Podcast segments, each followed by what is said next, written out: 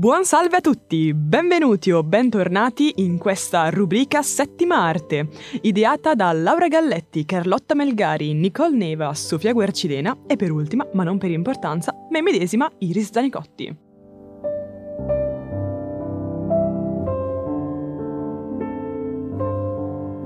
Tu dimmi quello che vuoi e io lo sarò per te.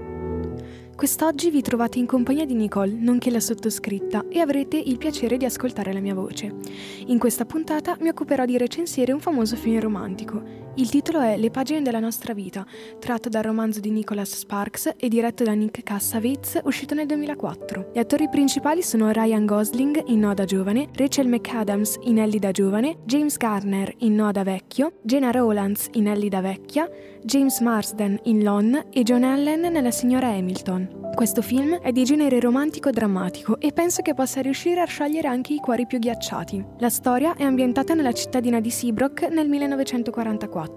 Tutto ha inizio in una casa di riposo, dove un uomo anziano si sta preparando per leggere una storia a una donna anziana affetta da demenza senile, riguardante due ragazzi di nome Noah Calhoun e Ellie Hamilton, che nel 1944 si trovano entrambi a Seabrook, come detto prima. Il nostro Noah sente di aver provato il cosiddetto colpo di fulmine vedendo Ellie, tanto che la sera in cui si conoscono, a Luna Park, lui per chiederle un appuntamento fa la foglia di tenersi aggrappato con solo le mani alla ruota panoramica per non ricevere un rifiuto. Diciamo che è abbastanza molesta come cosa, cari ascoltatori, ma fidatevi, le pazzie di Noah hanno fatto nascere un grande amore. Penso infatti che tutti in fondo aspiriamo a provare ad avere un amore come il loro. Ammettetelo anche voi, persone insensibili. I ragazzi cominciano a frequentarsi, alimentando quella fiamma tra di loro, nutrendola con interesse, cura e dedizione, anche con gli alti e bassi che sono inevitabili in un amore puro come quello che gli appartiene. Un problema che non ha peso per i due ragazzi, ma che invece purtroppo ce l'ha per i signori Hamilton, è la loro diversità, la loro classe sociale.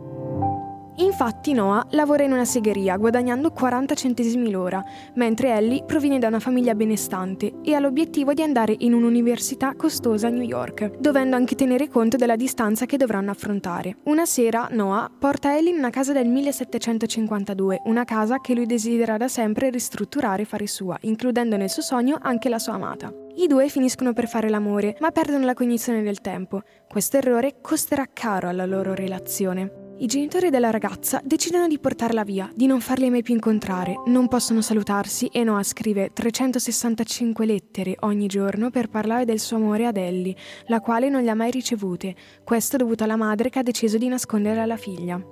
I due sembrano essere obbligati a dover voltare pagina e dirsi addio per sempre, ma solo con il tempo si capisce se si è prescelti dal filo rosso del destino. Le scene si alternano tra passato, con la narrazione della storia di Ellie e Noah, e il presente, con l'uomo che racconta la storia alla donna. Molte di quelle scene ritraggono momenti di una coppia felice, di una coppia in conflitto, quelle che io oserei dire slice of life, letteralmente tradotto come fetta di vita. A me questo film ha suscitato molte emozioni, essendo estremamente empatica. Incarna quella fiamma che arde lenta, ma che anche con le difficoltà e la separazione non si spegne mai anche se la tempesta minaccia di soffocarla. Durante questa fase di confusione si sente di stare impazzendo, come se il cuore venisse strappato dal petto, stritolato e poi rimesso all'interno della cassa toracica. Diventa quasi impossibile convivere con se stessi e ci si perde. Nel momento in cui si deve prendere atto della separazione si cade in un oblio, ci si guarda allo specchio e non ci si riconosce. Questo sente il nostro Noah quando pensa di aver perso per sempre Ellie. Vengono messe in scena tutte le risposte allo sconvolgimento della rottura. Ellie che cerca di rifarsi una vita e Noah che cerca di convincersi di saper vivere senza di lei, ma che si crogiola nei ricordi e i luoghi che sanno dell'amata. Ellie cerca un nuovo approccio alla vita, impegnandosi con dedizione agli studi universitari e facendo la volontaria in un ospedale che occupa soldati provenienti dalla guerra, incontrando proprio lì il suo prossimo uomo. Noah prende la decisione di ristrutturare la casa, facendola tale e quale alla descrizione di Ellie, aggiungendo anche la veranda con vista sul fiume per dipingere che tanto desiderava. Il nostro protagonista fa la scelta difficile e dolorosa di nuotare attraverso il suo dolore, nella speranza che lei torni un giorno.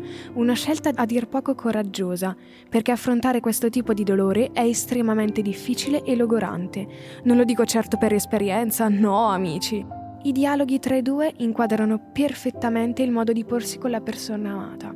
I nomignoli, per esempio, cosa che molti disprezzano per l'imbarazzo e senza aver mai provato ad usarli. Voglio citare i cinque linguaggi dell'amore. Il primo linguaggio dell'amore è il contatto fisico che comprende abbracci, baci, carezze e coccole. Il secondo linguaggio dell'amore sono le parole di affermazione, che si riconoscono in complimenti, frasi di incitazione e espressione dei propri sentimenti. Il terzo linguaggio dell'amore è il tempo di qualità, che è caratterizzato dalla presenza di momenti specifici dedicati alla coppia. Il quarto linguaggio dell'amore sono gli atti di servizio e in questo tipo di espressione del proprio amore la persona cerca di semplificare la vita e aiutare il partner. Il quinto linguaggio dell'amore sono i regali, che significano che la persona ha dedicato tempo per pensare, crearli o comprarli. Gli attori, tramite i gesti e dialoghi, riescono a interpretarli tutti e cinque, facendoci realizzare che la loro relazione è sana e riescono a trasmetterci l'entusiasmo di quando si è con la persona amata, grazie agli sguardi, ai respiri, ai sorrisi che si rivolgono al partner. I costumi sono azzeccati per gli anni in cui è ambientato il film. I tipici abiti estivi curati per Ellie e abiti trasandati per Noah riescono a farci subito capire il loro status sociale. La storia della nostra vita. Alice Hamilton, al mio amore Noah.